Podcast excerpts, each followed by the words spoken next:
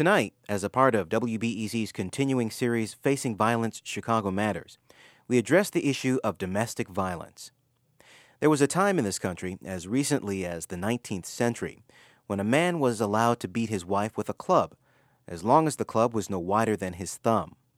The right of chastisement, or rule of thumb as it came to be known, is no longer on the books, but violence in the home is still very much with us.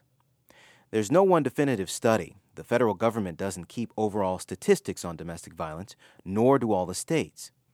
Estimates range from 1 to 4 million reported incidents of domestic violence against women each year. Millions more go unreported. Studies also indicate that women between the ages of 15 and 44 are more likely to be injured by their husband or boyfriend than they are by automobile accidents, muggings, and rapes combined and at least one third of all women who are murdered in this country die at the hands of their husband or boyfriend. In other words, a woman faces the greatest risk not from a stranger, but from a man she knows intimately. Dan Collison has the story of one case of domestic violence in Chicago. It's called Fear on the Inside, and a warning to listeners. Because the story deals with such a highly charged situation, it contains some strong language. In this program, you'll meet a woman named Anna. It's a pseudonym. She asked that her real name not be used. When I gave Anna a tape recorder back in February, she was in constant fear for her life. Just three days earlier, her estranged husband had threatened to kill her. It is February 27th, about 8:30 in the morning. Uh, it's a Sunday morning. I would usually I would be getting ready for church. My baby is laying next to me asleep. Um, I've been sleeping with her for the last couple days because I don't know, I just need her close to me in case I have to move real quick. Um, the building is kind of quiet, um, but I have a lot of things planned to occupy my time since I can't go out the house. I don't feel safe enough to go out the house. Um, Anna is 33 years old. She's a drafting teacher and a coach at a Chicago public high school and is two classes short of her doctorate in education.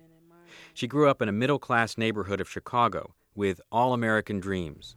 Uh, you know, where you get married, have two and a half kids, dog, house, nice yard, white picket fence around there, and live like Ozzy and Harriet or the Beavers' mom and dad, happily ever after. In 1991, Anna met a man she thought would be the Ozzy to her Harriet. We'll call him Ben. Ben was quiet, reserved, and she thought respectful of women.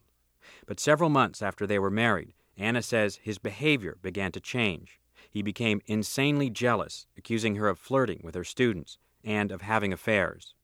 And then he started ranting and raving about the tramp I was, that I wasn't in school, I was in a hotel doing this and that and other, and just ranting and raving. I couldn't understand where, you know, where all this was coming from. And then he took me behind this house right off the expressway of Oakwood. And it looked like it was deserted in that area. And he uh, commenced to beating on me and banging my head against the window and kicking me and inside the car and just jumping on me really bad. Anna says she was treated for cuts and bruises, the first of what would be numerous visits to the hospital. She and Ben separated but after repeated apologies and promises that he would never beat her again, they got back together. This cycle, the beatings, the separation, the apologies, and ultimately the reconciliation, would continue for the next year and a half. In July of 1993, Anna broke the cycle. She took their 10 month old baby and moved in with her brother's family. Then the stalking began. Well, when she was living here, he just would keep, keep calling or um, driving up, parking his car, um, behind her car on the you know other side of the street. Carla is Anna's sister-in-law. He would park there, and then he would leave and go to the telephone booth and call. And then, I, you know, if she wouldn't talk to him on the phone, then I think he would get back in his car and then drive back. But the main thing was just trying to see where she was going, what she was doing, that sort of thing. The stalking was beginning to disrupt her brother's household. So in February of this year, without her husband knowing it, Anna moved into her own apartment. When she didn't show up at her brother's house one night, Anna got a call at work the next day. He apparently had sat outside of my brother's house all night, and I didn't come home. And because he sat outside all night long, he swore I was, of course, sleeping with somebody. It couldn't have been nothing else. And that I was still legally his wife. And that's still his damn baby. And I'm up here with some other man, and he not gonna have it. He said, I told you before, uh, if I can't have you, nobody will, you know. And he went on and on, and then he's told me he was gonna kill me and kill that fucking baby. That night, as she was driving home from her aunt's house after picking up her baby, there he was. He drove up next to me and told me, Bitch, roll down your window. And he pulled a gun up, and I took off in my car, ran the red lights and everything. And he followed me until I did a 360 degree turn up there on 79th and Western and got away from him and, and flagged down a cop that was giving somebody a ticket. That's the only way I got red away from him. Anna didn't know whether her husband meant business or whether he was trying to scare her, but she wasn't taking any chances. She filed a police report, and the next day, warrants were issued for his arrest. Then she waited. It is 10:38 on Sunday evening.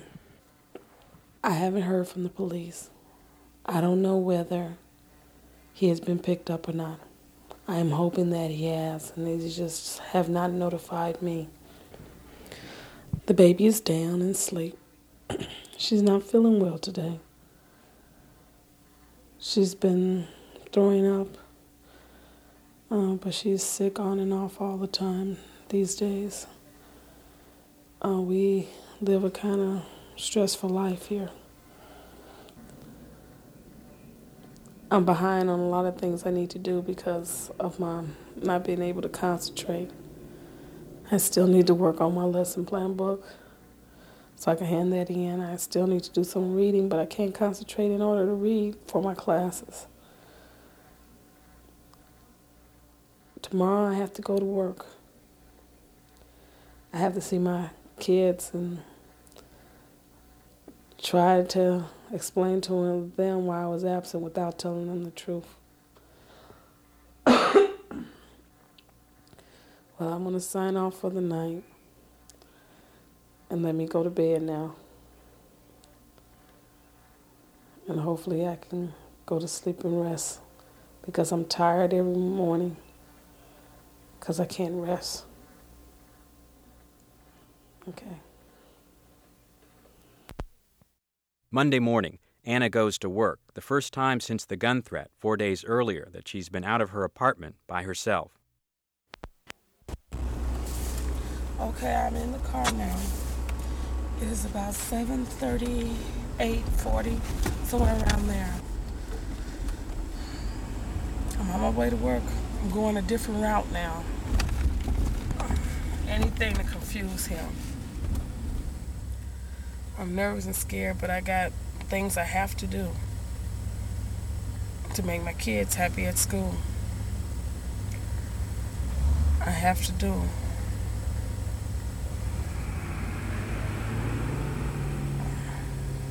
I don't um, know how I'm going to feel once I get to work, but hopefully I won't show on the outside the fear that's on the inside.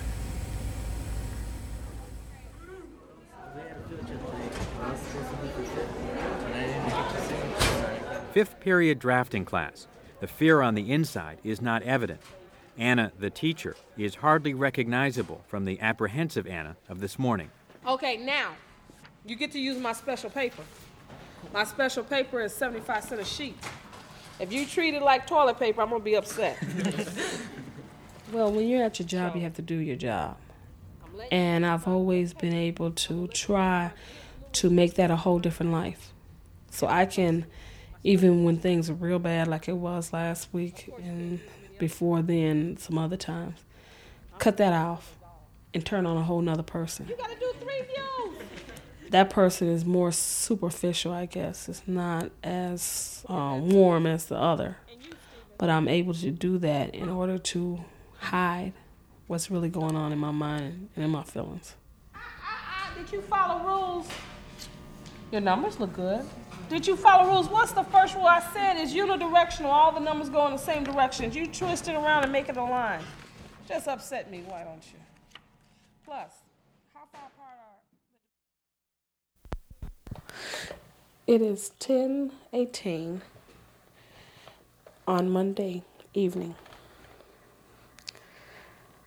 Call today. He had the audacity to ask me to forgive him and that he was sorry and would I forgive him. That is some gall. I told him no way, no how. He also elected to ask, could he see the baby? No way, no how. No intentions on allowing him to see the baby. If he wants to see the baby, he's going to have to take me to court. This kind of directness doesn't come easy for Anna these days. It's more characteristic of the person she was before she got married. She's become more passive. Charlene has been Anna's best friend since high school. She says the old Anna was self assured and decisive. Now she's kind of hesitant, um, dust moppish sometimes. Dust moppish. I don't know. She, I don't know. Like she lacked confidence where she used to take charge. Now she kind of falls back. I could take this from her because I know she didn't mean mean it in a bad way, and she's right. She's right. In the beginning, Anna didn't tell Charlene or anyone else about the beatings. She says it was a combination of shame and fear that kept her silent. I felt that I was being a poor mother and a poor human being for allowing him to come back. But I was scared. I wanted him to be my friend because I was scared what he would do if he was my enemy. And it's hard after you put so much effort in making something work that you've been waiting all your life for and wanting so badly to work. It's hard to, you know, just say it's a failure. So it wasn't until Anna kept showing up at the emergency room with black eyes and bruises all over her body that she was finally forced to admit there was something terribly wrong at home. They gave me some information about abuse, and they told me they couldn't release me if I was going back there. They only could release me if I was going somewhere else. And so my sister in law said I was going with her, so they released me. Leno Gibson to the triage area. Leno Gibson to the triage area. According to the American Medical Association, anywhere from 22 to 35 percent of women who come to hospital emergency rooms are in physically abusive relationships. A lot of these women don't initially acknowledge they're being abused. Like Anna, they're ashamed or afraid and many times medical personnel don't ask. Dr. Carol Warshaw is co director of Cook County Hospital's Crisis Intervention Project. The standard of care now is for there to be routine screening of all women in medical settings, and most healthcare providers don't do it for a lot of reasons. Some of it's that they don't know, some of it's that they're not comfortable asking, some of it's that they don't think it's part of their role, um, some of it's that it raises painful emotional issues that they're not prepared to deal with, they're not trained to deal with, that their medical training um, sort of trains out those capacities. Those things aren't valued in a medical setting. So there's a lot of resistance to asking. Here at Cook County Hospital, Dr. Warshaw is trying to help healthcare providers work through that resistance. So let me ask first how many of you ask every woman patient? At this training session, Doctors and nurses say they try to make it part of their routine to inquire about domestic violence, but sometimes it's a burden. Like you know, if, if uh, you don't, if you have time, you know, you can have good, like good amount of time. You can go in detail. What if you don't have time? You have like multiple things to do, uh, so you don't even feel like you know asking. Do you normally do a social history at all? So what if it just gets added in? Like if you're doing a sexual history, it's just part of it. Does your partner ever force you to have sex when you don't want to, or, or refuse to use a condom if you want to? Or physicians aren't the only ones getting trained to deal with domestic violence. Police are now beginning to spot trouble before it turns deadly. Is dispatcher 86? Yes, I do. I want to police the 395 plane. Okay, what's going on there? Hello? No, I'm sorry. I disregard that call, okay? I'm just angry. Ma'am? No, it's okay, honest. Who else is there with you? No, it's all right, please. You It sounded really is. very upset when you called. I know. It was, I'm having a temper tantrum. I'm sorry. You sure you don't need the police? Positive. Okay, ma'am, Yes. if you really don't need us, tell me a number between 1 and 5. Okay. Um, six. I'm Sergeant Nathan Silas, uh, Neighborhood Relations Sergeant for the 3rd District.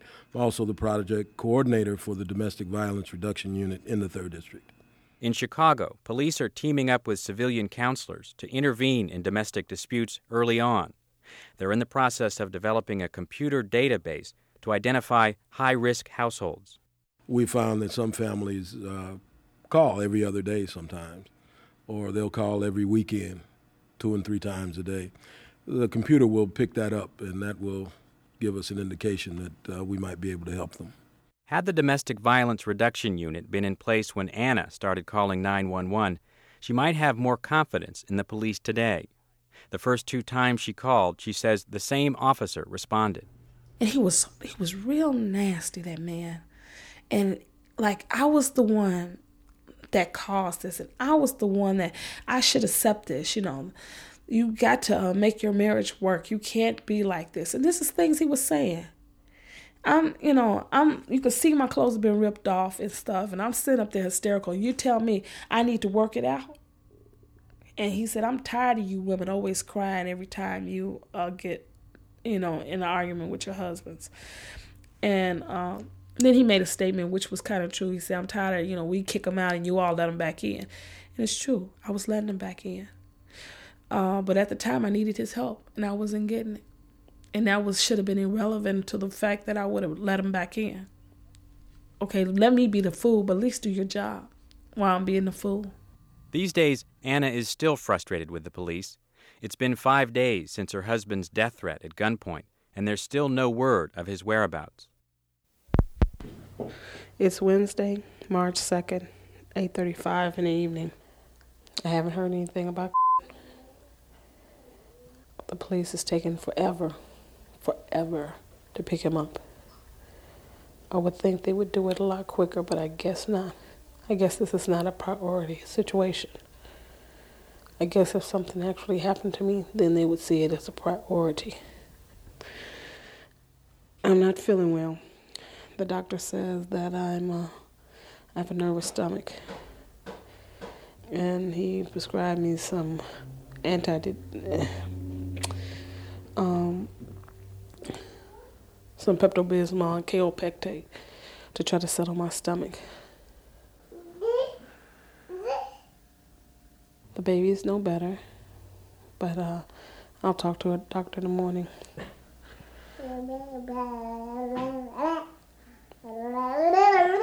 Normally she wouldn't be talking, but I guess because she's missed me, she's all over me. That makes me feel good. You know, out of all the turmoils and trials and tribulations that I'm going through, one thing that I never will give back or never give up is this beautiful baby of mine. Even though half is mine and half is in terms of her genes and what's in her body. Stop, baby. I would never give her up because she's the best thing that's happened out of this whole situation. Well, I'm going to sign off now because Alex won't, won't let me talk anymore. She wants my attention.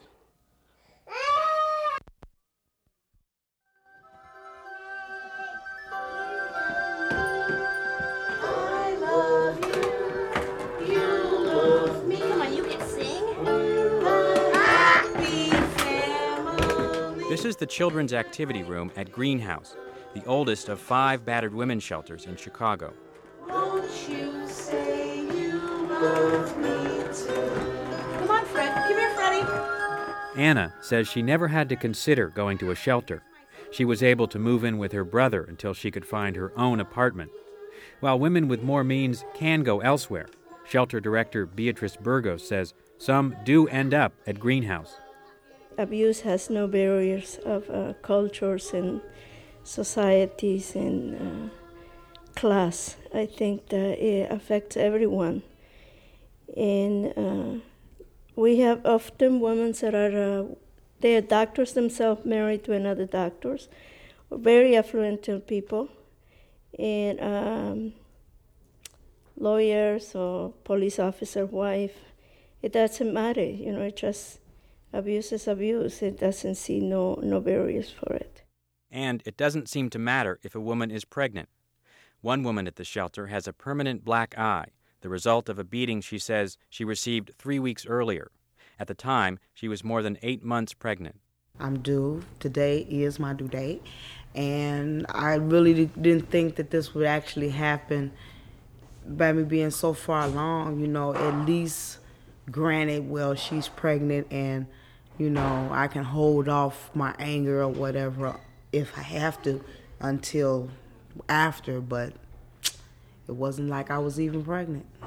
I mean, I was just totally mopped in our kitchen floor with my back. So, I mean, it just was uh, a scene that you see on a on a t- TV screen, you know, on a show.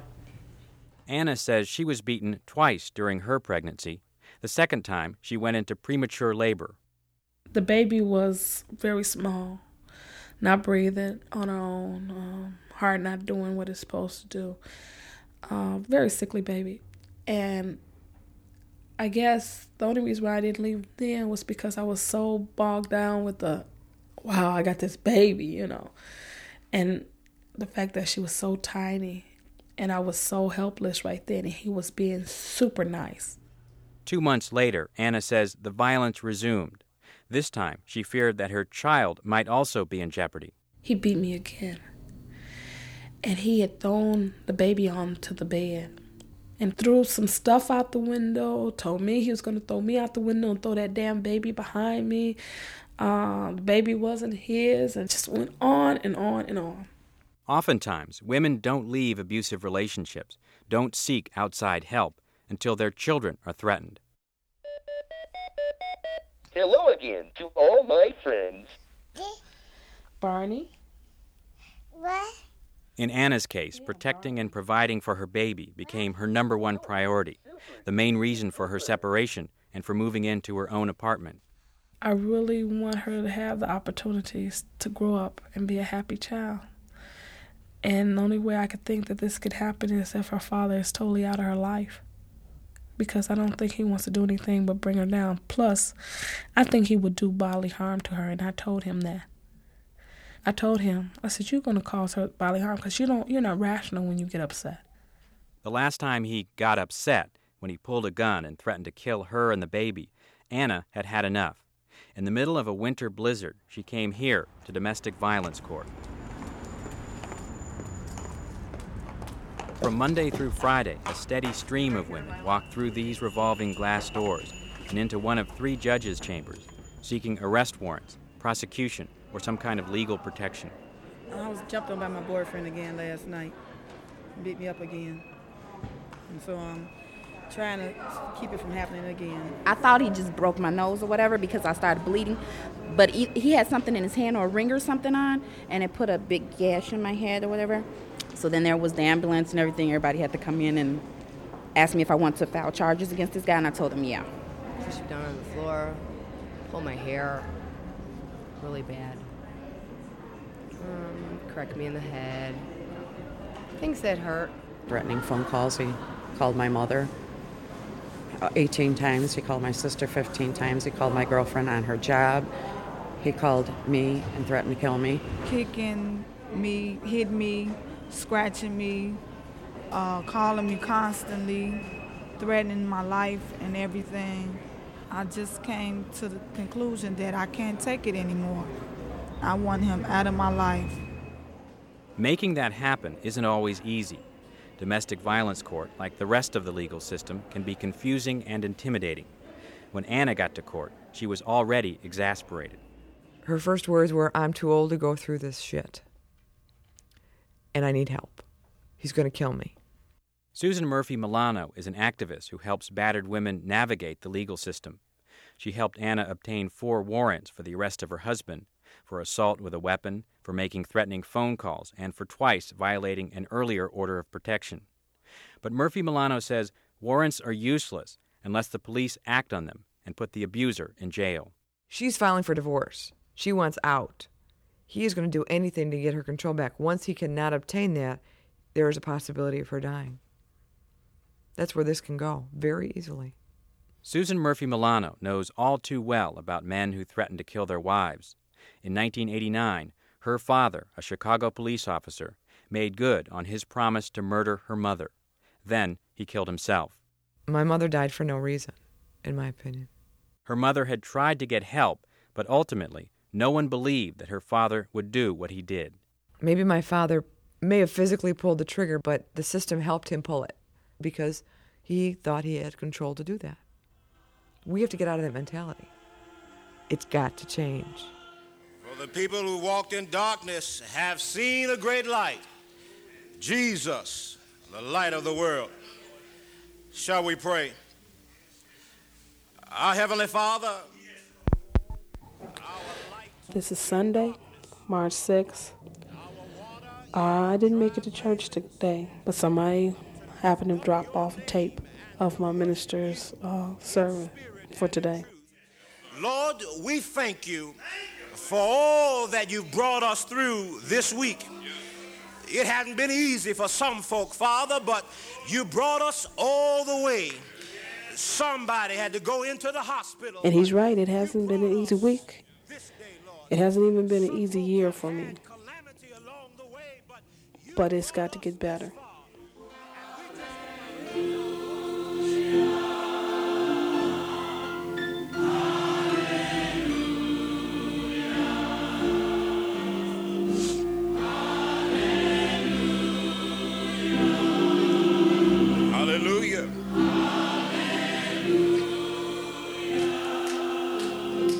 The initial fear has subsided somewhat. I was terrified last Sunday, scared to go anywhere, scared to leave the house, scared to even look out the window. This Sunday, I think I have built up a bad attitude, attitude that is kind of maybe detrimental to myself, that I refuse to allow him to manipulate and control my life. And even though I am still fearful and scared and nervous, I'm not going to allow him to make me a recluse in my own home, in my own life, in my own world. Hallelujah. Hallelujah.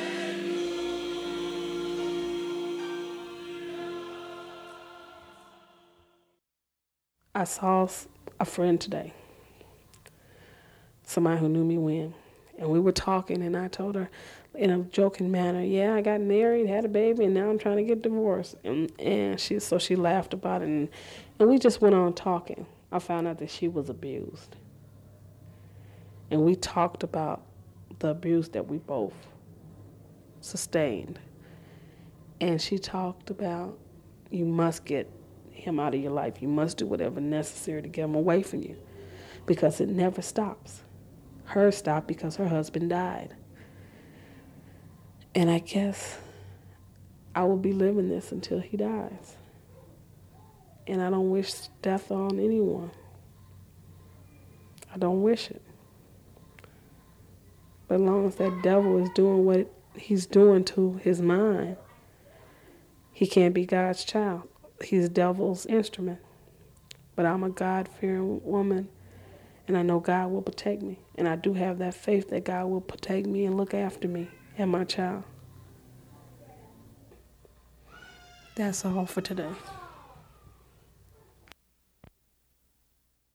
Three weeks later, in late March, Anna's husband was arrested. He posted bail of $500 and was released the same night. The case is now winding its way slowly through the courts with no certainty about the outcome. And so Anna waits, with the knowledge that the fear on the inside might be with her for a very long time.